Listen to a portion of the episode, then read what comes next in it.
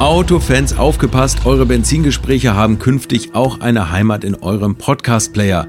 Mein Name ist Carsten Arndt und ich präsentiere euch die alte Schule, die Interviewreihe mit Menschen aus der goldenen Ära des Automobils.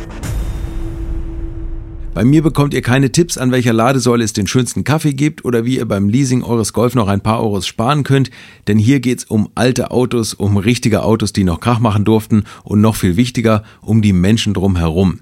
Rennfahrer, Konstrukteure, Designer, Autoverrückte, das sind die Leute, mit denen ich mich momentan an alte Zeiten zurückerinnere. So hat mir zum Beispiel Kurt Ahrens von seinem 300-Kilometer-Crash im Über Porsche 917 erzählt und zum Beweis hat er mir gleich noch das verbogene Lenkrad mitgebracht, an dem er sich vor 50 Jahren festgekrallt hat. Dann habe ich Dieter Quester getroffen, BMW Urgestein und weltweit der Mensch mit den meisten Profirennen auf dem Buckel. Der erinnert sich mit einer gewissen Restwut an Gerhard Berger, der ihm kurz vorm Einsteigen ins Rennauto noch Waschpulver hinten in den Overall gekippt hat. Auch heute undenkbar. Oder kennt ihr Schrauberpapst Rüdiger Etzold? Ich behaupte, jeder von euch mit einem alten Auto hatte schon mal ein Buch von ihm in der Hand, denn er hat mit So wird's gemacht die Bibel für Selbstschrauber erfunden und er hat zum Beispiel den Buggy nach Deutschland gebracht den er selbst konstruiert hat.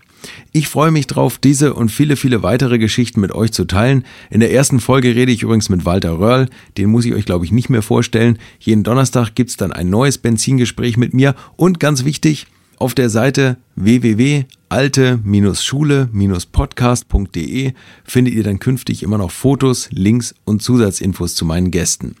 Ich wünsche euch viel Spaß, freue mich auf euer Feedback und ich hoffe, dass euch die alte Schule gefällt. Wir hören uns am Donnerstag.